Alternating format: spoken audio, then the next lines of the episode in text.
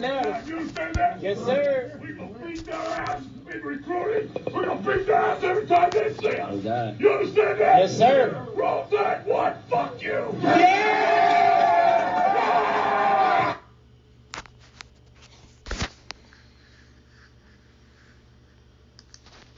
Change the narrative. You say that? Yes, sir.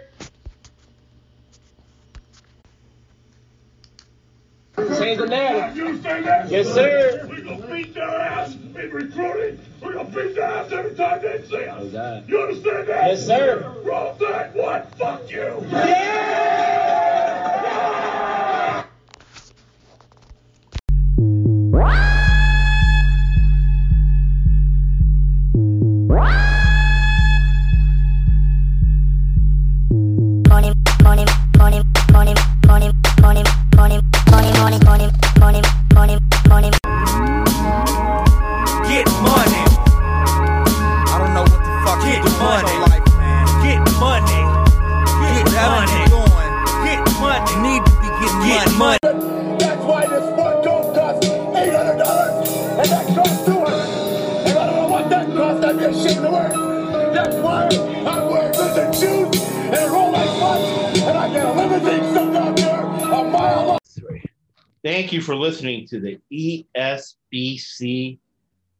Podcast Network, where the purpose of the podcast, as always, is to make me money.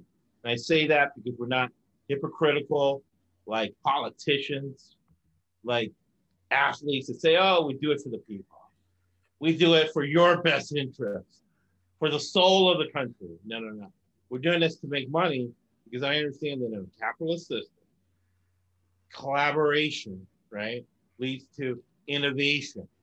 And the more I have an MBA, I have securities licenses, I have clients net worth 50 million, right, that take my advice. But in life, the more you know, the more you know you don't know. And in this podcast, I've learned from the Tim, Tim Chats, taught me. I've learned from so many people information that I've been able to monetize we've been fortunate, lucky, and good. Um, who knows for many reasons, every single week in the NFL season, we've made money. And in a week of Wall Street bets, we've continuously, great lessons, right? Continuously from the beginning of the season, we're at over 500% ROI because what's important is return on investment. So our bankroll, we're lucky, fortunate to get started at 50,000. Now we're over $200,000. All right. That is the bottom line. So every single business meeting has to have a purpose and an outcome. So that's the purpose. And now you have the outcome. We have five times more money than when we started. But as I even tell, I have one client who thinks he knows everything, and he's taught me in a way because his ethics are different. Usually I would fire him as a client. He has 30 million liquids. He says, I like my mistress more than my wife. I can't stand my kids, and I don't care about my employees. You're just here to make me money, right? And I tell him, listen, I almost was gonna say his name, but I'm not. I'm gonna call him uh, cannabis testing because that's the can- business he's in. He's actually in another business, but that's the one he wants to come in. If you're the toughest, smartest person in the room, you're in the wrong room. Uh, the Marine Josh Lino was going to be in here, but we got Jim Coventry, if you pronounce the name right, from Chicago, Illinois, Hall of Fame catcher, right at uh, Loyola. No, right? But he, he won the, the fantasy team a long time ago, national championship. A guy who's smarter, tougher than I am, Jim Coventry. Thank you for joining us today. Very excited to be here. Always enjoy talking life, finances, and football, and anything else that comes up when we have this opportunity. No, that that is awesome. Likewise, uh, and the reason we're here today is to discuss the Super Bowl. However, uh, we're old, so we're kind of Renaissance guys. So we can walk and chew gum at the same time. What we're going to do is also give you business and financial life lessons that you can use. And as we were discussing before, if you listen to this podcast five years from now, you're probably going to get more than listening to it now if you're gripping about the game. Give a man a fish, you feed him for a day, you teach the man to fish, you teach him for a lifetime. All right. And unbeknownst to him, Jim had made me a lot of money this year. First, I had an open mind to listen to Jim, see what Jim was saying, but he, he does and did a phenomenal job using fundamental analysis. What we do as well is we use business and financial concepts. We apply them to the sports betting market, which now the big wigs at ESPN, here and that, are making it clear to people that the sports betting market is a more ethical, more legit market than the stock market. And remember, sport betting market was really originated by mobsters, Al Capone in Chicago. What are your thoughts on that, Jim? Couldn't agree with you more. I really like the opportunity. Hey, look, there are many types of gambling. The stock market, in my opinion, the layman, that was always the gambling racket. You Right. gambled, and now you move it to the sports arena, and now it's become legal in way more states than the old days of just Nevada Right. and even Atlantic City. Yes, this is mainstream now. And so you can choose where to make your money. You can get knowledge in either arena. You can gain an edge in either arena. No, absolutely, absolutely, and the numbers involved are astronomical. That's why you know I'm very excited uh, collaborating with Jim because the sports betting market now that it's been legalized now, two of the richest states came on board with Virginia and New York. It's a one trillion dollar market. So when you look at the stimulus, 1.9 million, they're making sure 1.9 million goes through. Will be a total of five trillion to the T since the pandemic started, it is because the US market, right, with people that own houses and assets, is $26 trillion. The stock market is about half of that. It's 13 trillion. Sports betting market is 1 trillion. And the people that make the most money are the people that have the best information. And the best information I've gotten this year has been from Jim. So thank you so much for making money uh, with your technical analysis, Jim. You know, it's funny because what I do is I work for RotoWire Fantasy Sports Company. They were gracious enough to put me on Sirius XM during the season. And I view myself as a public servant. I love football. I love sharing with the things that I learn. And until you connected with me, I had no idea how it impacted you. I assumed my uh, analysis for fantasy players, and you enlightened me that it works just as well, if not better, for those who are betting. So that made me very happy to hear that I was helping people with their passion and you know, increase their own knowledge base. Right.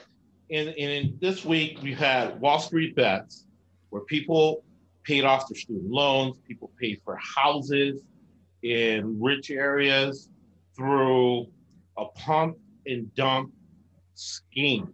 All right. Now, who's the first one to do a pump and dump screen screen this year during the pandemic? It was Portnoy and Barstool Sports, where you get a group of people and they go towards a short-term investment and they don't look at it long-term. But as everybody who listens to the podcast knows, higher level thinking is long-term thinking. And salesmen think short-term, businessmen and women think long-term. And it's not a moral thing. We we also teach decision science, how to make decisions. The same process used by Fortune 500 companies, used by Jeff Bezos, has a lot. We got AJ Martin, man, one of my guys. I love AJ Martin, Austin, Texas. He's on the on Periscope. And again, everybody that jumps on Periscope, any sports related betting question you have, please ask. This podcast we're going A to Z because this is the Super Bowl is like the New Year's Eve of sports betting, right? When I used to own a restaurant, uh, I've been married 18 years, and I owned a restaurant in my 20s.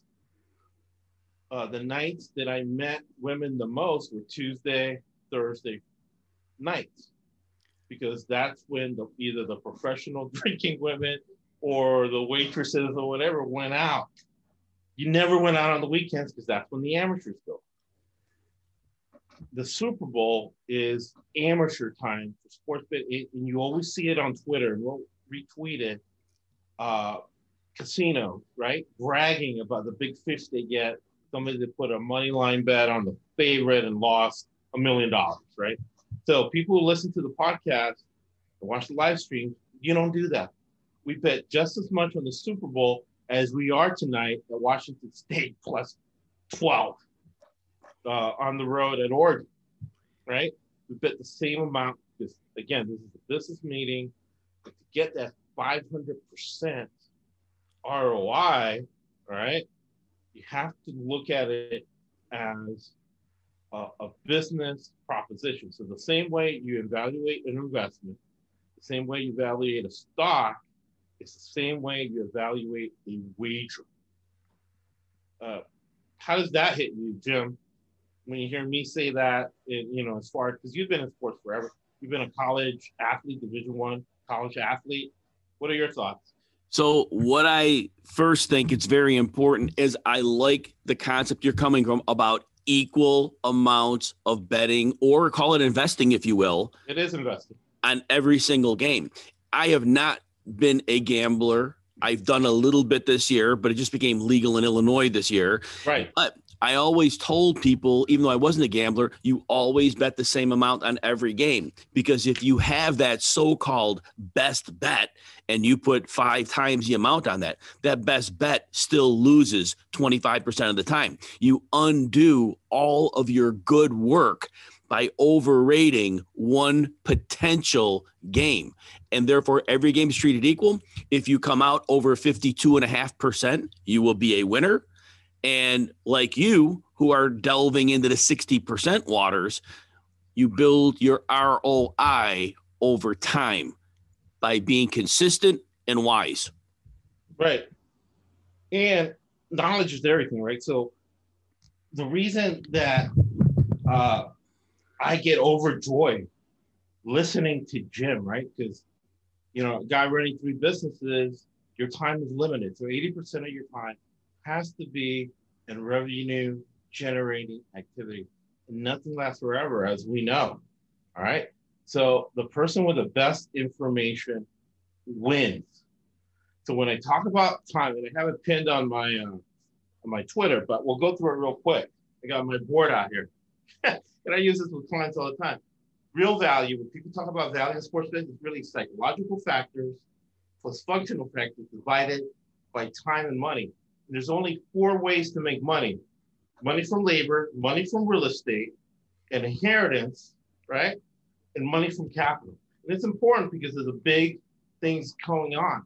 So you're maximizing the highest use of your time. And I really learned this a lot from super rich people who didn't need the money, right?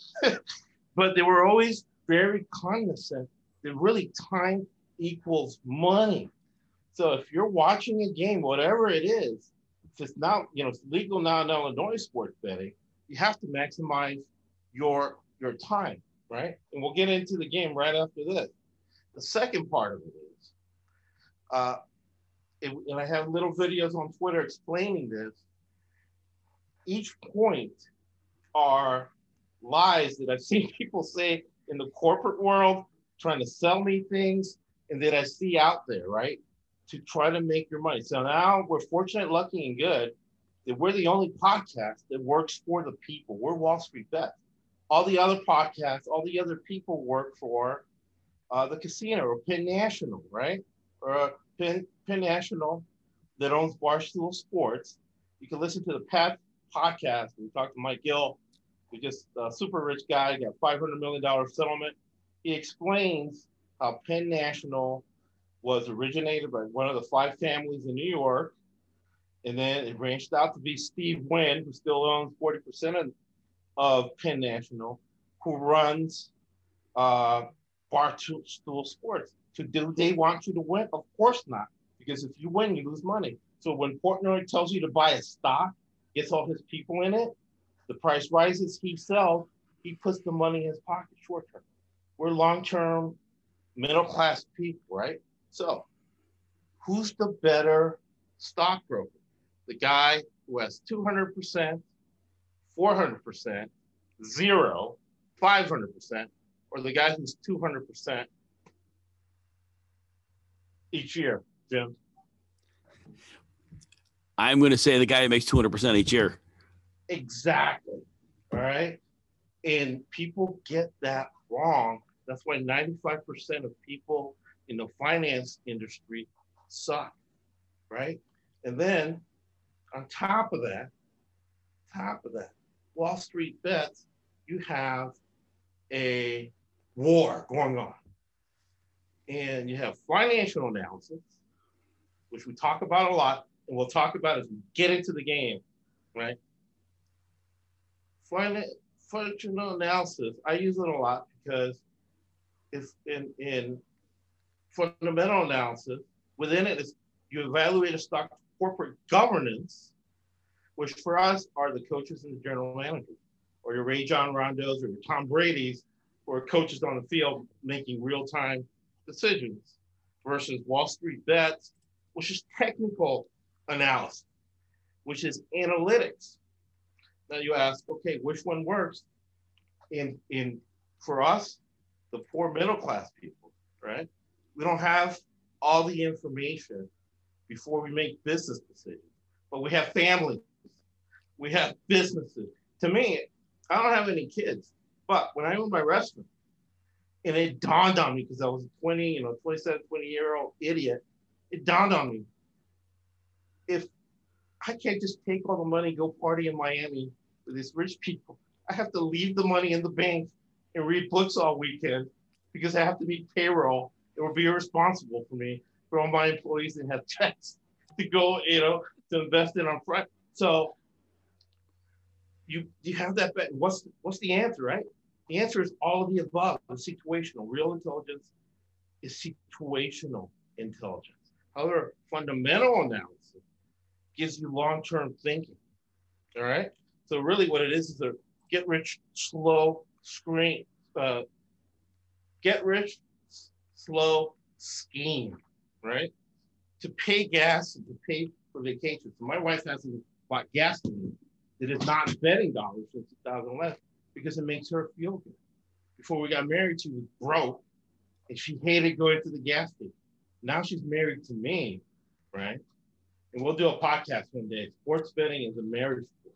Yes. Not married to me. She's like, hey, I want to buy an expensive purse or goes to the gas. She prefers to do it with sports betting dollars. What do you think about all that before we get into the game? No, I, I think that's a great plan. And like I said, you are coming to the point by saying that you are applying your business principles. You're using information to make sound decisions, consistently managing bankroll, and sports becomes a vehicle to allow you to improve your lifestyle. And right, as a sports fan, I'm making money. I'm making my time more valuable because we go back to the value equation.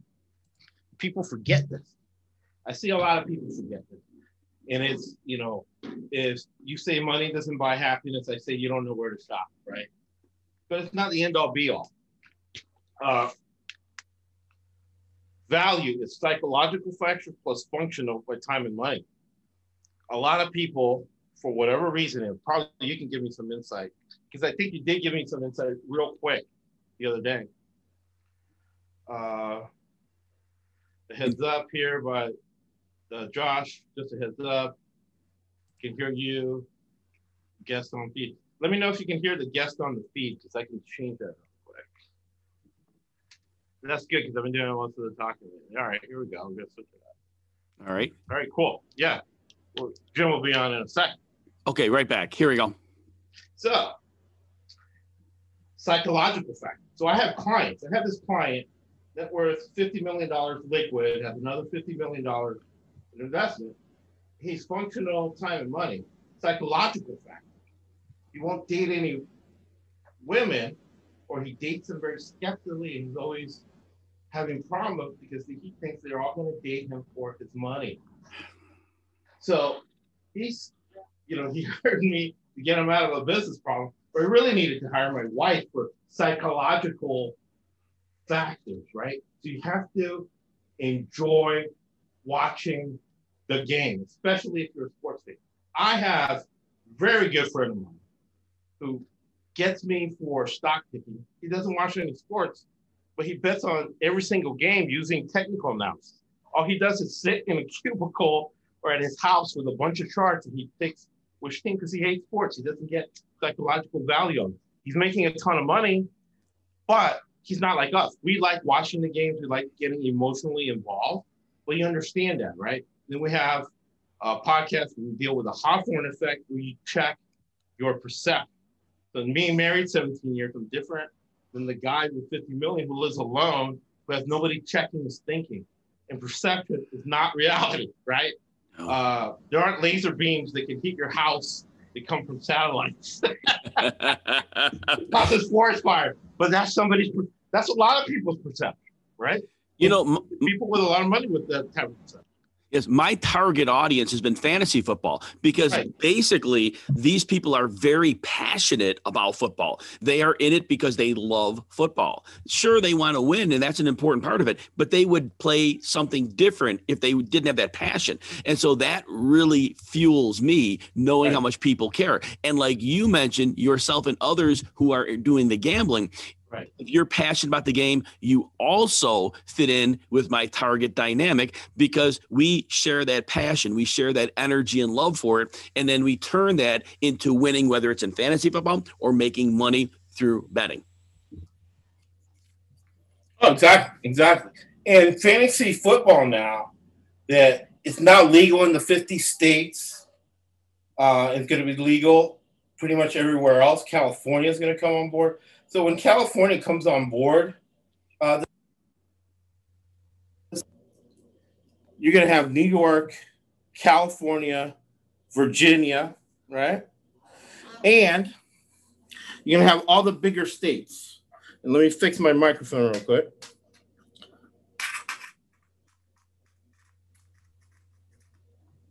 All right. So we should be good to go. You can hear me now, John? Perfectly. All right. Now people can hear the guests, but the podcast will be perfect. And so we're content based, so we don't have to be perfect all the time. We're like, um, remember my younger days, used to go watch my friends in a band play, and uh, it would be a great performance, you'd be in the back with all the groupies and stuff, having a good time. And the guys are depressed because they made mistakes. And I'm like, no, we didn't hear any of the mistakes. so we're content based. No. So now we should be good. Uh, and the people on Periscope can hear the guests. All right. So let's get into the game. So, what's your initial breakdown of the game? So, first of all, these teams played in week 12. And typically, we have moderate learning from those prior contests. However, Right. Kansas City came out in the first quarter and began to bury the Buccaneers. So we quickly learned some things that would definitely work. Tyreek Hill against single coverage with one safety. That was something the Buccaneers wouldn't have an answer for. And then what we saw, the Buccaneers changed their game plan a little bit in the first half. And then Travis Kelce was open in the middle of the field because they began to put a little more attention on Tyreek Hill. So then Travis Kelce was effective. And then at halftime, the Buccaneers made two fundamental changes. They occasionally double teamed both Tyreek Hill and Travis Kelce. And on other plays, they put two safeties very deep to keep the long passing game from beating them. Basically, it worked. However, other players were now wide open. Patrick Mahomes just missed Mecole Hardman on an 89 yard, which would have been an easy walk in touchdown. Because of the adjustments the Buccaneers made, other opportunities presented themselves. We come into this game now. So the Chiefs know some things that will work if they see the looks the Buccaneers gave them early. They know some of the adjustments that they would make because they already made them at halftime. Right. In addition, Andy Reid has had two weeks in Andy Reid's history with an extra week to prepare for a team, allows him to come up with beautiful play calling to exploit the weaknesses of the defense. So that's my initial thought coming in that the Chiefs have a lot of advantages. Right. And being married for 17 years, uh, one of the reasons you know somebody's honest is when they disagree with you. Right. So I I hear you on all the built-in advantages that Kansas City has, and I agree with that fundamental analysis, which makes me happy. Which I start jumping for joy when I hear when I hear fundamental analysis. Uh, however, right, and I like your thoughts on this. Uh, again, you got to think of your thinking, right? So Mm, always metacognition. exactly. So number one is number one rule of betting, and I'll have it in the episode notes. The top ten rules of betting. I'm going to add some more stuff in there, but I love that document. Something I've been working on and collaborating with my buddy from Vic, Victor. We have a legendary NCAA trip, which uh, we always talk about. Uh,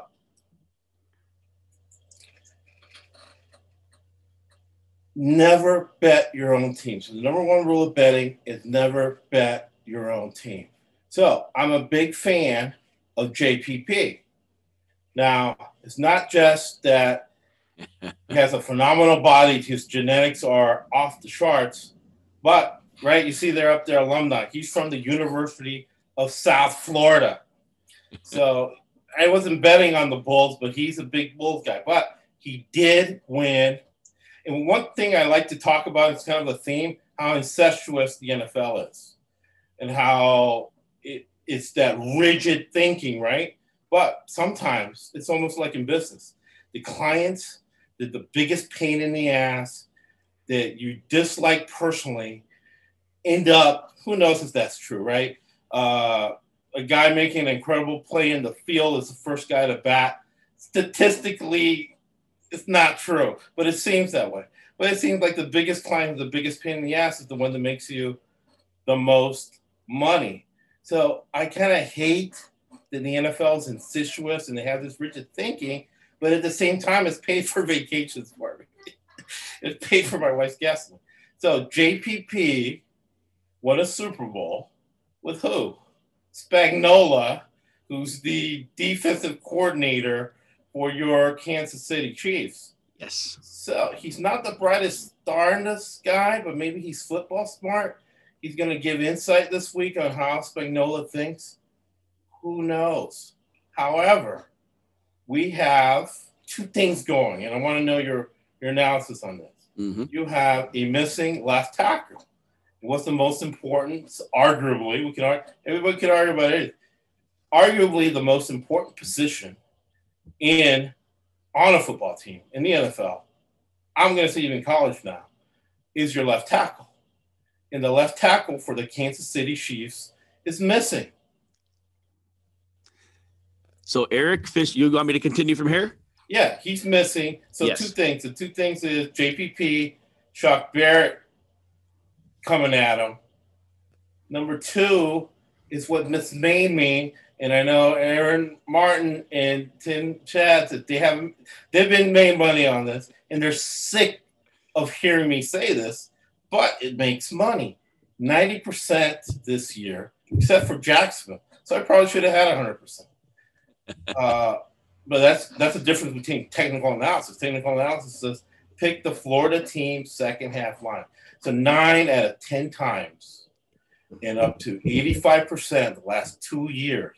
Statistically, the last five years, if you picked the Florida team second half line, you've made eighty percent. Remember, fifty-two point five percent is break even. So if you're like my guy over there who hates sports, just blindly bets, if he bet just blindly Florida second half lines, he's at 80%. And remember, 52.5% is break even.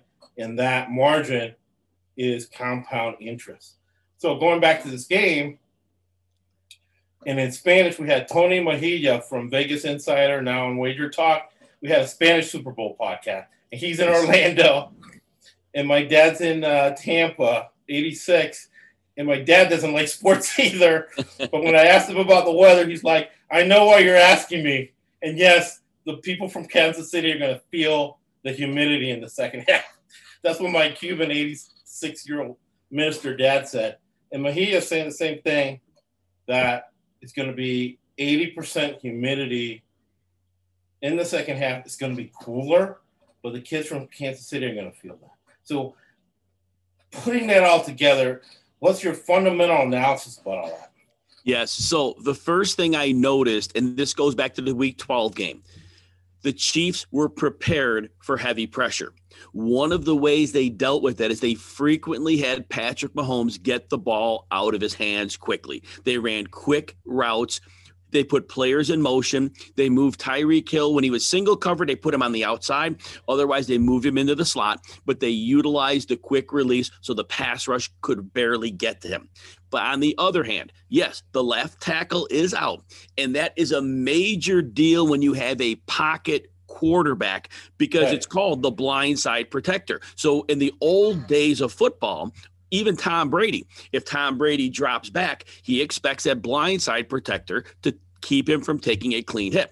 However, Patrick Mahomes, for three years running, is the best quarterback in the league against pressure and the blitz. Because Patrick Mahomes, as soon as the pressure's coming, he moves away from the pressure. And the beauty of Patrick Mahomes is that he does not need fundamentals.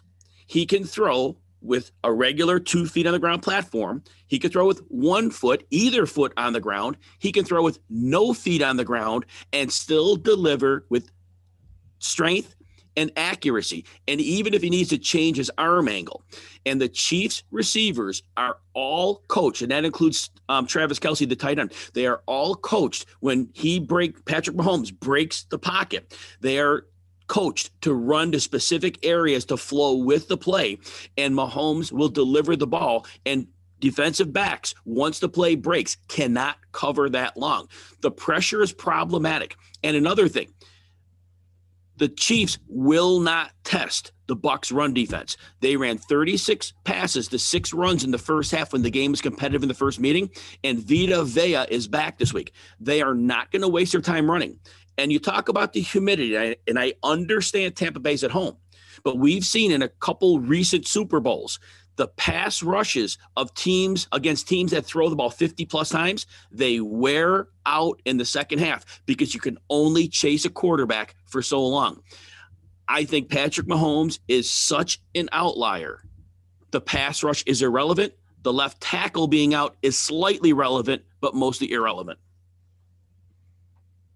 No, I can see that. I can see that. And uh, teamwork makes the dream work. Like I said, for wagering, right? Uh, they couldn't hear you, and now I know, and we fixed the audio. So, anybody has any questions, now we can do that. Uh, Tim Chat says, uh, bet the points scored in the first half, second half, minus one thing, as they feel each other in the first half. Now, what I'm thinking is that you are going to be absolutely correct in the first half. However, right, uh, fatigue makes us cowards of, it, of us all. Yes. Reid's going to have the perfect game plan, but I remember high school basketball, and uh, the only reason I got on the court is because I knew the plays, talent level, nowhere near. There's certain guys who, Division One guys, guys that went to the NBA. Really, no reason to be on the court. I think half of it was the coach liked my jokes, Dan Wright, Hall of Fame coach over there, and he knew that I was going to hustle and know, know the plays. But I remember overtime, how tired I would be in an overtime game, and I didn't even know the whole play. Remember, I, me, I was there so the point guard didn't get worn out, and I would go in and know the plays. And uh, I never really shot until my senior year of high school. And coach was when I did take the shot, the coach was like, "No, no, no, no, good shot, good shot." uh, and I remember overtime playing the first half, playing the second, then playing how tired I was. Right, uh, the heat, the humidity, the anxiety. This is a Super Bowl. It's not just a regular Super Bowl. You got a missing left tackle, and JPP has led the league in sacks. We saw him last week. He made his money. He did. He did. Subprocess made on the over JPP. Shaq Barrett. And you said Vita Vea. You're saying that Chiefs are going to abandon the running game. You're talking about Mahomes. He has turf toe. Turf toe takes a year to heal. So observing him last game, he was wincing and he was limping because the shot wore off. So he's taking shots that's wearing off his body. The other part of it is he had oxygen missing from his brain, right? So you, you got to look at direct evidence. You got to look at your perception. We talk about the Hoffman effect, whatever you track and measure, you improve 10 to 20%. And I love media like 500 Days of Summer, The Affair, The Undoing, where it shows Twilight Zone, right? You think something, but you're totally 100% off. It's really something else. Somebody's thinking something else. So you got to think about direct evidence. The Zoom he did with Tom Brady this week. I sent you the picture of the bags underneath his eyes, and that he just didn't look right. He, he looked tired. Could be the baby keeping him up at night. We don't know. But uh, the rollouts he did, and we always use analytics does not work in football. Myself and Urban Meyer feel that, and I guess Urban Meyer's making 10 million a year. Uh, but key statistics do. So if a quarterback makes three first down with his legs, they win 75% of the time. So that's why we saw Mahomes last time when they saw certain coverage was an automatic run. He gingerly run, but he still got really good yardage. That tells me that he he's not hundred percent. He's not going to be hundred percent for this game for the quarterback runs and then the quarterback pressures. So in my thought process, in that second half, once they relax and then they re-warm up to come back, they do not have depth on the opposite line. So if that left tackle gets banged up, and then my nefarious thought process comes in, right? what we would have done, what done back in the years, we would intentionally try to hurt the left tackle because we know they lack depth, right? Or in boxing, when the guy's eye shuts, where do you hit him? Where the, the eye just shut? I don't know. Obviously, the Bucks aren't going to do that, but they might. What's more confusing, right, than a Todd Bowles zone blitz? Joe?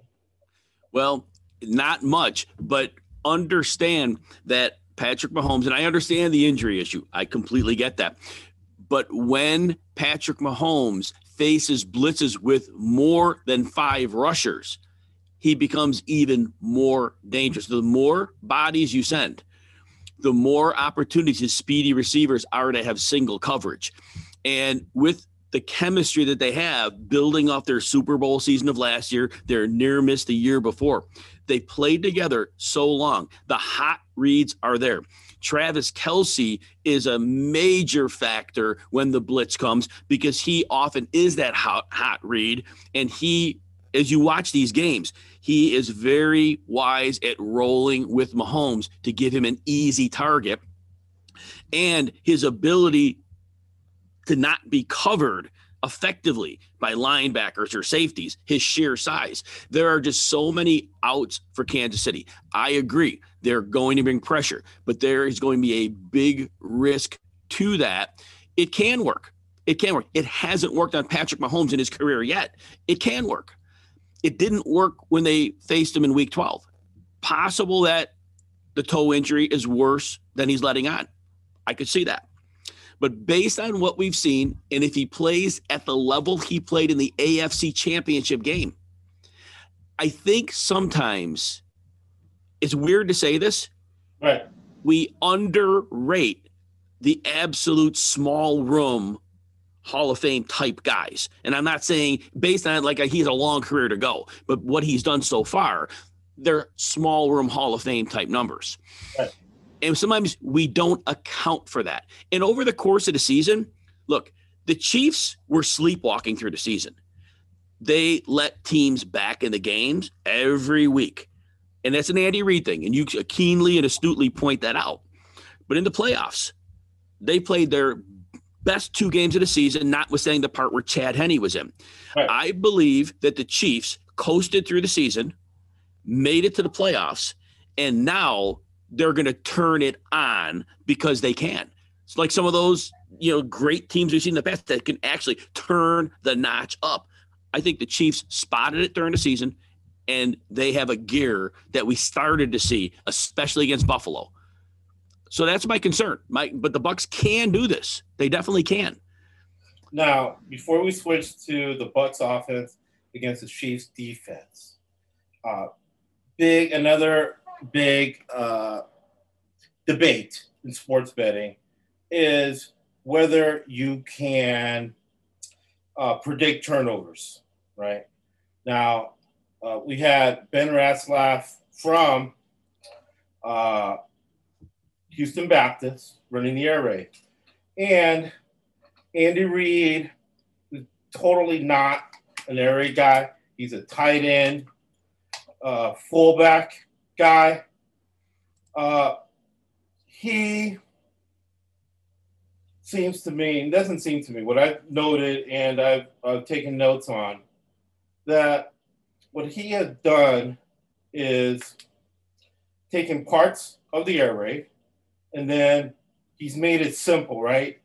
Uh, like Ronald Reagan used to say, uh, intelligent people take something difficult and make it easy. Dumb people take something easy and make it hard.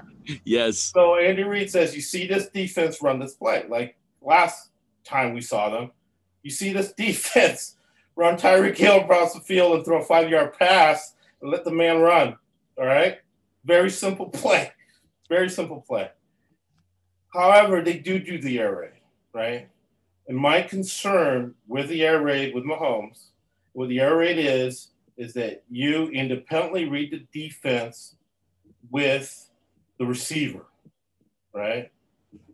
And the receiver reads the defense and boom, the ball comes. So you need smart receivers. You need a smart quarterback. I don't think they should have said this and the people got on them, but Kelce says that he has a connection with Mahomes. hmm And that play that we saw tells me that Mahomes does not have that same connection with Tyreek Hill, and very doubtful he's going to have that connection with Sammy Watkins if he plays. A lot of people are saying that that's a smokescreen, that uh, Sammy Watkins is not going to play. But even if he does play, it's going to be a set play, right? It's not going to be a uh, uh, air raid play, right? So, that being said, Todd Bowles, right? Uh, he is a zone guy, very conservative zone guy. And this zone uh, blitz, right? Uh, that was run by the really old guy that coached for 100 years, who ended up being in Cincinnati, LeBeau. Dick LeBeau. Yep. Dick LeBeau zone blitz defense. This is what this is, run by Todd Bowles. Arians has won two Super Bowls with them. That's why the Bucks have that defense. So, on your Kelce plays that you just talked about, if it's a air raid and Kelce reads one thing and Mahomes reads one thing at the snap, and if it's another defense, that's going to cause one turnover during the game, is in my opinion. What are your thoughts? It's an absolutely fair call. That certainly can happen. The worst thing that could happen to the Bucks in that case is getting the pass rush on because once that happens and the break, play breaks down, the zone blitz schemes are kind of done because it goes in into panic mode. So they're going to need to very wisely choose how they pressure because for that to happen, they would need the Chiefs in their structured offense to create those looks of confusion. That can happen. One thing that we don't often account for is, and I'm George Kittle is certainly in this discussion, but look, Travis Kelce is right there as the best tight end receiver in the league. Now, the Bucks will struggle all season with tight ends. But this is what we call the elite of the elite. And then Tyreek Hill may not be the best wide receiver in the NFL, but he is the most unique. And the speed he has puts such stress on the defense that they always have to be aware to have a player over the top, or they will risk what happened in week 12 when he had 200 yards with 13 minutes gone in the game.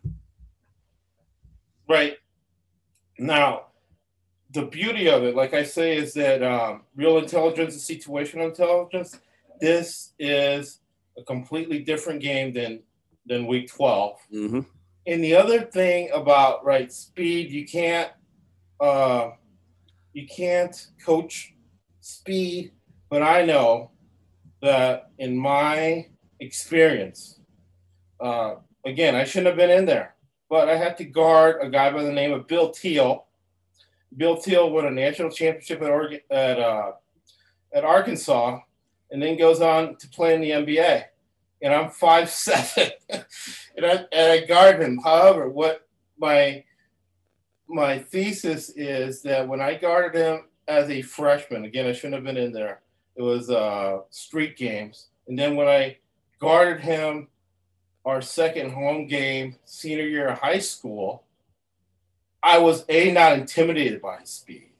I was more aggressive with him. I was more talkative to him, right? Uh, so I see that as the Bucks secondary, especially Davis, who shut down pretty much Davante Adams. Even though I thought Davante Adams was a little worn down, that's what happened to him.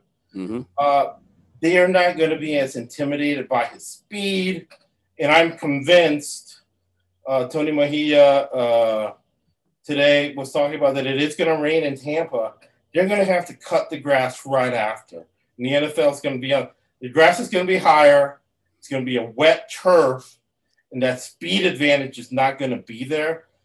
Uh, and to, uh, Winfield, your guy's back this time, Yes. but Bunting is not. I think it's irrelevant because you have so much time uh, to prepare for the game, and Arians and Bowles will have an adequate game plan. So I don't think that speed advantage with Tyreek Hill and then Kelce. I really see Kelce with Devon, Devin White, and Lavonte David. They have the same speed, but they don't have the skill set that air raid, boom, the ball's there quickly. I feel they're going to be very physical with him in a one game situation. Because remember, this is a one game situation. They're not playing like the NBA, they're not playing a seven game series. This is a one game situation. And with Tad Licht, uh, the uh, general manager winning a Super Bowl, Arians winning two Super Bowls, Tom Brady winning six Super Bowls, this feels to me like almost a one game situation from the get go. It's like they designed the team to be ready to play one game, one Super Bowl game, one NFC championship game, one playoff game. Because it seems everything seems very situational. Vita Vea, fresh legs, uh, JPP. For some reason, he didn't play the Thursday night game against Mr. Trubisky Chicago for rest. And he has fresh legs. I see a lot of fresh legs guys just for this game, almost like Sammy Watkins type for Tampa Bay. So talk me out of it, right? My perception could be wrong. I will add one thing though. Evan White is a beautiful linebacker, but he can't cover. He's very poor in pass coverage. All season, he's been a liability there. He just does not have that in his arsenal yet. And Lavonte David has a significant hamstring injury. He is expected to give it a go, but he clearly will be nowhere near 100%. And there is a possibility he doesn't suit up. And if you're talking wet turf, you give me a guy with a hamstring injury on wet turf, that's problematic. So again, this can work out. And I do see paths where the Buccaneers can win this game. And the one thing we have to be knowledgeable about, them is that Andy Reid knows they're going to come in with a specific game plan for Hill and Kelce, but there are other speedy receivers on that team. Watkins has practiced. It looks like he's going to play. We have Mecole Hardman. Those two players have exceptional speed. And if they are left in single coverage without safety help, there will be plays where they're stacked and plays where they're set up to abuse whatever defense um, is set up would take away the double coverage type looks toward Hill and Kelce. So again, I do agree with you that there are a lot of ways the Bucks can make things happen here. But the Chiefs have a lot of aces in the deck and even the tens that they have in their hands, which are speed guys. If they're left alone, very problematic. And on Periscope, Tim says, then we'll go to uh, the other matchup, then we'll give our picks. and Yep. Money, some prop picks. Uh, Tampa Bay's weakest link is the secondary. They won't be able to zone blitz much and allow single coverage on Hill. Tampa Bay has to keep everything in front of them. Right. However, uh, and, and we'll have some clips we'll show on Sunday. JPP is going to come like a bat out of hell with that uh, uh, backup left tackle, which the Kansas City fans, I read, are going after JPP because the Kansas City reporter went to JPP and they said, What do you think about whatever the guy's name is, Remmers? He's like, I don't even know who that guy is. Ouch, he's a veteran. Ouch. Ouch. right? He's like, I'm just going to go right by. He's a veteran who's played for 10 teams. So there's a reason the man's been cut 10 times. It's true. It's true. Yeah, he's not a great he's not a great player. And the over over under is 3.5 sacks. So I think that's really the key. Uh, Kansas City will get their points, but it's really like in baseball, the closer. Who's that Lee Smith? When we get- Jen's from Chicago, so we use a lot of Chicago reference. Who's going to be that Lee Smith coming out throwing that fireball? It's going to be Shaq Barrett and JPP late in that fourth quarter with a worn down 300 pound lineman who's been playing in 80 degree heat, 80 degree humidity all game. All right. What are your thoughts before we go to the other side of the matchup and picks and props? Yeah, as I said, that is definitely a path that the Bucks will have to go down. That would be their key to slowing down the Chiefs' offense enough, getting to Mahomes. Hopefully, the wet turf works out to slow some speed down. And if that pass rush is sustained and it keeps coming over and over, I know, as I said earlier, Mahomes is the best there is against pressure, but that still is the Bucks' best best path to defensive success. Yes, and Stony Berg says ancient Cubs uh, reliever. Wow. yes, yes, I, I indulged Jim with my uh, coming home from school, eating homework, and then basketball practice, having those old Cub games with Harry Caray and then uh, Steve Stone. Now, the other side is very interesting because not only is it, I think, a wise football strategy, it's a social experiment, but in business. I'm the head of the Orange County Diversity Council.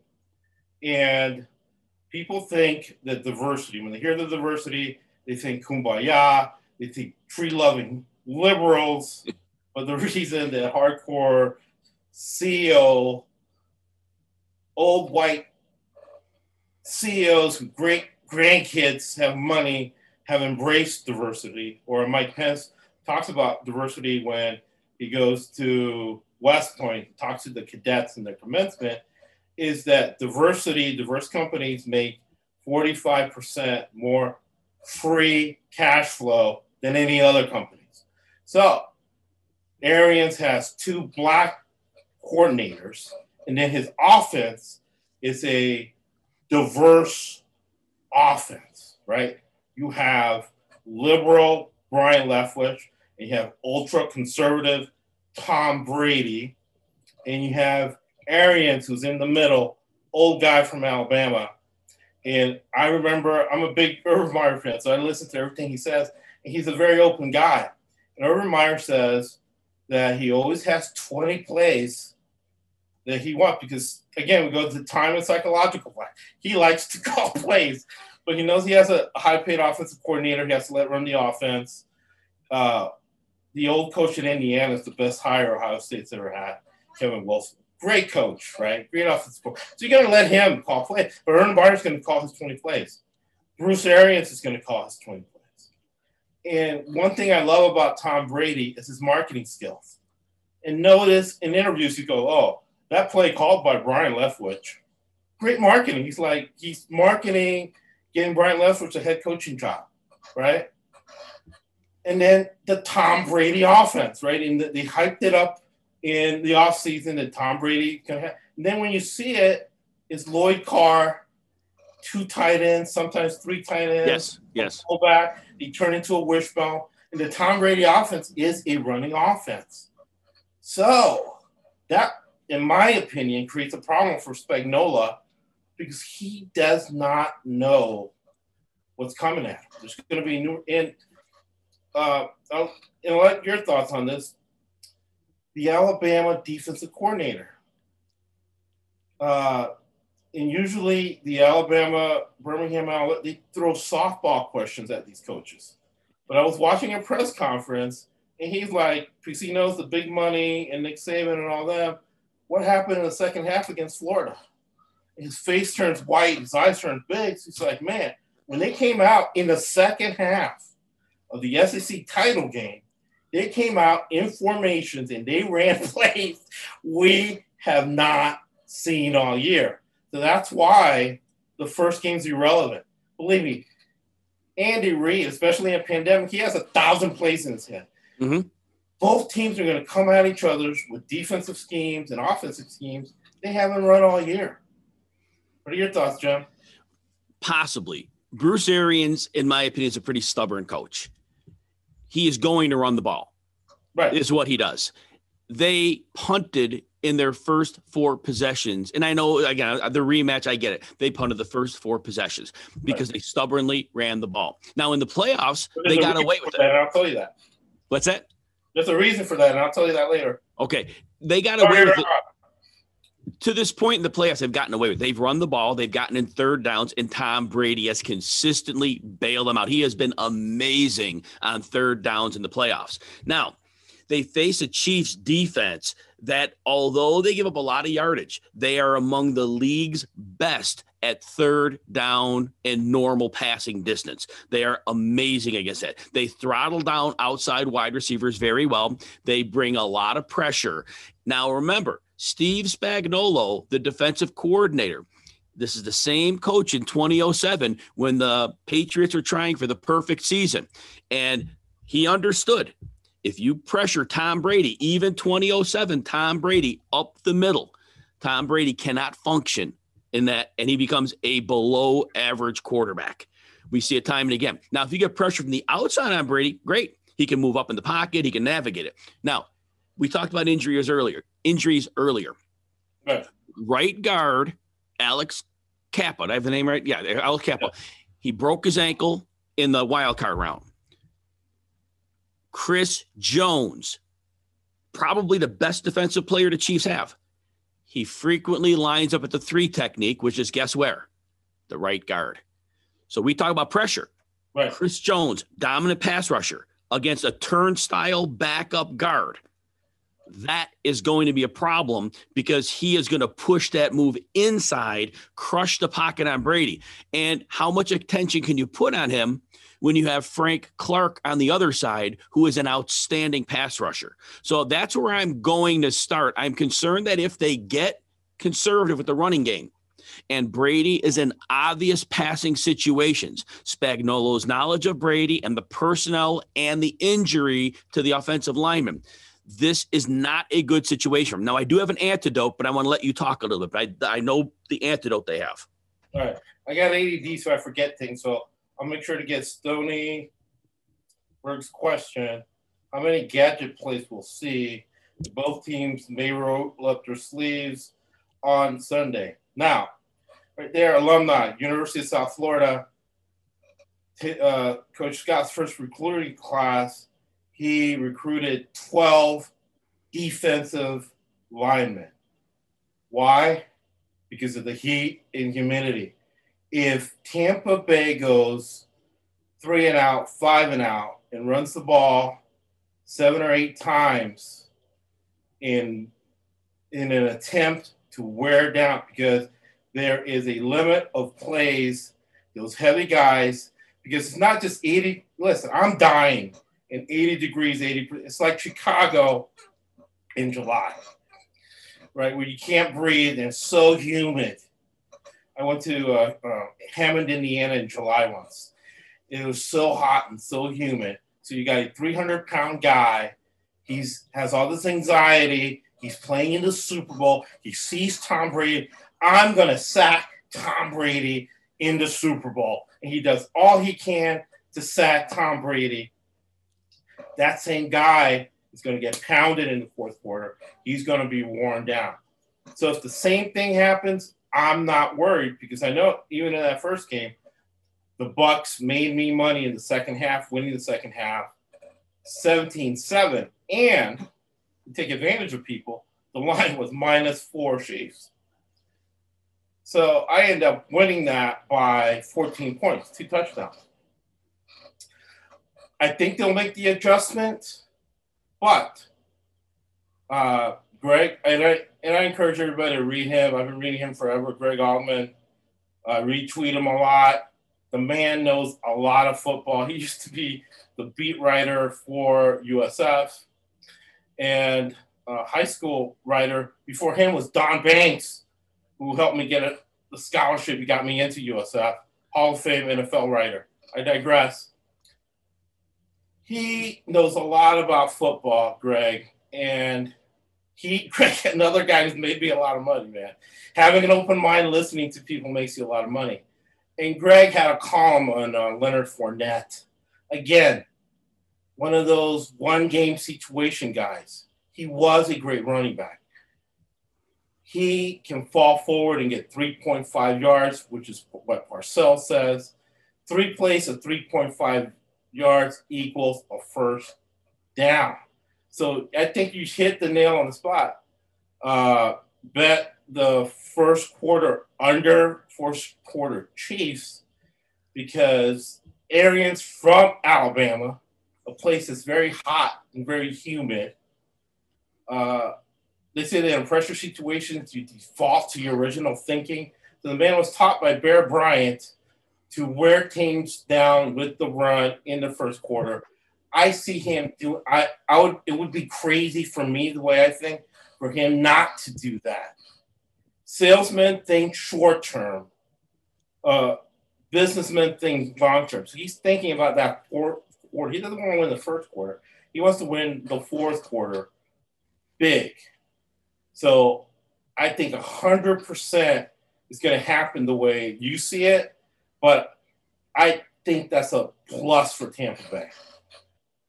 I totally understand what you're saying. I do want to add something about the weather. I'm looking at the the um, weather on NFLWeather.com as of this minute, which is Thursday and Tampa time. It's probably 6:30.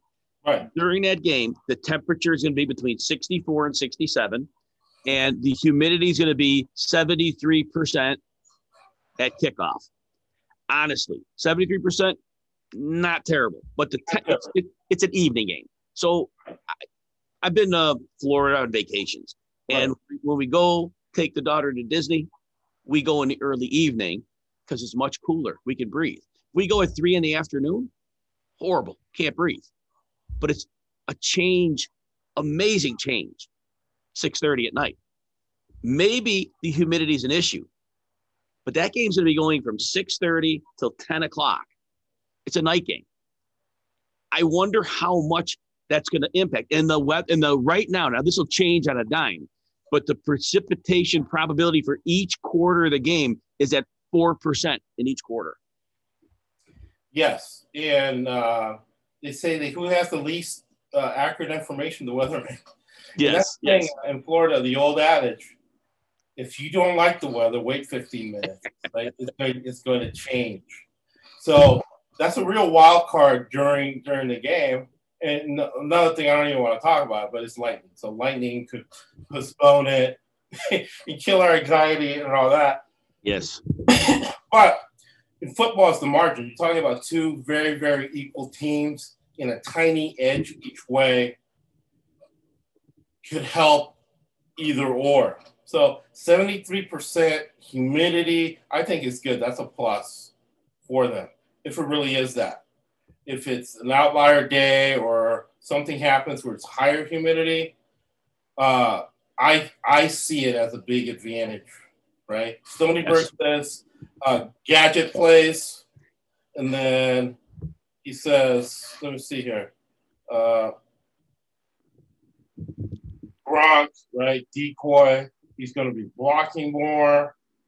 Uh, past success in these big games should be accounted for. What are your thoughts on that, Jim? So trick plays, you know what? I bet we see three trick plays in the game. And I don't know which team runs two of them. It may depend on game script, but I do bet you see three trick plays. Uh, both of these teams have it in their arsenal. I think Andy Reid has it a little more. I bet the two trick plays come from the Kansas City side of the ball. Now, you mentioned Gronkowski in the question. There are two adva- advantageous situations the Buccaneers need to utilize if they want to win this game. First of all, we learned this in the first matchup, but I knew this before. Right. The tight end defense of Kansas City is not good. If they use Cameron Brate, they're making a big mistake. Gronkowski is a physical mismatch. He took them six catches for 106 yards in that first matchup, and they had nobody who could deal with him. Oh, sure, Cam Bradley get his nice eight yard catch, his nice 10 yard catch, and be done. Gronkowski had a 44 yard catch in that game. He had a 29 yard catch in that game. He is uncoverable by this specific defense. And where the Chiefs struggle most is when a tight end is moved out into the slot. Look, Tom Brady will have some influence on the game plan. We know this. he's calling 20 plays. I think I like it. had a 60 plays. 20 are going to be called by Arians, and I use that from Urban Meyer. Leftwich is going to call 20, and Tom Brady is going to call 20. And he can audible anytime he wants. Yes. I don't know how we go into a game of this magnitude and stage and put our chips on Cameron Brate.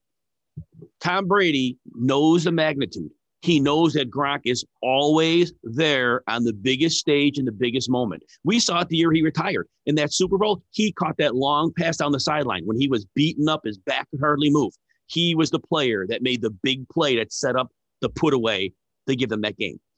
Gronkowski was a factor against them in the previous game. He has to be here. And Chris Godwin is the other one. The Chiefs are very good against outside receivers. Mike Evans had two garbage time touchdowns when the game was out of hand. But Chris Godwin was consistently open in the middle of the field. The Chiefs are not good against slot receivers when they play three receiver sets, which isn't often. You mentioned earlier, they do run a lot of two tight end personnels, but there will be plenty of 11. And Chris Godwin will bury them in the slot. So if Bruce Arians is committed to getting, and Brady, getting the ball to Gronk, getting it to Godwin, those are the best advantages they have aside from the running game. And if they utilize those advantages, that is their path to victory. But sometimes Bruce Arians is very stubborn about the downfield passing attack to his outside receivers. And if he gets married to that for too long, that is going to be problematic. Brady's going to be pressured. And like in the NFC Championship game, where he threw those three interceptions in the second half and tried to give the game away, we're going to see that again. 100% agree. And it's interesting you say that because uh, the bomb to Scotty Miller, right? Brady was uh, marketing Byron Leftwich. Byron Leftwich called that play. So I could see the arguments in the uh, in the room. Can I explain that play? Yeah. Here's what happened on that play. So it there was about We'll seven it on Sunday, and we'll have you describe that on Sunday as well. Yes, yes. So here's how the Scotty Miller touchdown happened. First of all, there were about six or eight seconds left in the half. It was pretty clear to the, the Packers that the Bucs were going for a field goal. They basically defended not the sticks, but the line for the field goal to keep them away from the field goal range. Then here was the scheme and why the play worked. Jaire Alexander was the cornerback you didn't want to go after. They put Mike Evans from his frequent left side, they put him over on Alexander. Kevin King, their worst cornerback, was on Scotty Miller, who can run circles around him. They also knew because Packers would be defending against a field goal, the safety was not looking for deep coverage. They were looking to stuff the middle of the field. The play call was pristine because it took Miller literally four steps to get past Kevin King, and it was an easy touchdown. Very, they because they avoided uh, Jaire Alexander, and they knew the defense was guarding the stick, so to speak. Oh yeah, no, Scotty Miller, and it, that's uh, I love. What I'm saying is that listening to this podcast a week from now is like listening to the live stream you and had now then, because we explained to the folks not only was JPP going to get that over, but that Scotty Miller is the fastest receiver on the Bucs by far the airy concept, right? Chris Godwin from Penn State, I feel is the best overall receiver on Tampa Bay, right? I think uh, Mike Evans is a, again, we talk about impulse control issues. You know, when he got in a fight at a bar and then he's hanging around with Manziel, usually that's impulse control issues and then he gets in the fight with a guy in New Orleans, blah, blah, blah. That's why you don't trust him, right? Here are plays where you're only going to go to highly trusted people. Now, Cameron Brate uh, was the only person who made Jameis Winston better because he was very reliable. Me, as an academic guy, I like him because he's from Harvard. And uh, he's just a smart guy. He uh, matches Brady's little. Uh, when I was in the corporate world, I used to hate him. Little kiss ass stuff when people used to buy you chocolates or this and that. He's going into the tight end rooms with Brady and Gronk's favorite thing, right? And what's Brady doing in the in the tight end room, right? So he's an auxiliary coach, really, Tom Brady. Uh, I see Gronk and, and, and Brate and Godwin in an air raid situation where I see them doing hand signals, seeing what defense they're in, and then boom, they go. Evans not. Antonio Brown, 100% not. We already know Fournette not, right? So 100% agree with you, but I do think that Cameron Brate is going to get exactly one big catch on third down when that happens, when they give each other a signal and they both agree on what defense Spagnuolo is is, uh, is looking for. And when you were talking, it kind of triggered me that I'm going to go ahead and bet the second half over because once they see all the formations and things that are coming in, uh, Spagnuolo, looking at him, seems like a control freak. He seems like a guy who has a set game plan for the game, doesn't adjust. He's not, especially if Kansas City has a lot of success in the first half, he's not going to make a lot of adjustments in the second half. And that three headed monster of coordinators. Another key, again, Greg Auman, he's at the Athletic, used to cover USF, Tampa Bay. He did a feature on Clyde Christensen. Super Bowl winning coordinator with Tom Moore, Peyton Manning, and he was the tight end on the Tampa Bay Super Bowl team with Gruden, who comes from the Mike Holmgren coaching tree, related to our friend at Andy Reid. Very incestuous. What does that mean? That's why we're able to predict things at a high level because birds of a feather flock together.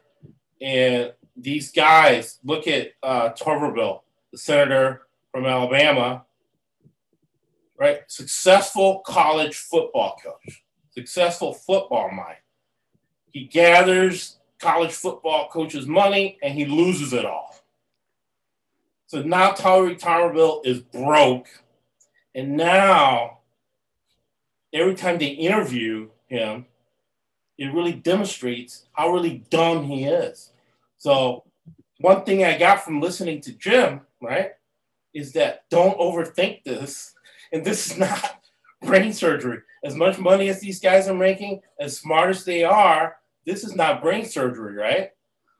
And overthinking it, like Jim said, I remember listening to uh, one of his broadcasts. He's like, don't overthink this.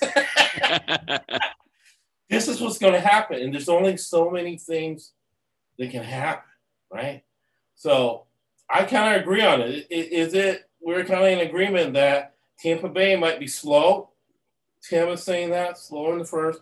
Could be 17, 24 7 Kansas City at halftime.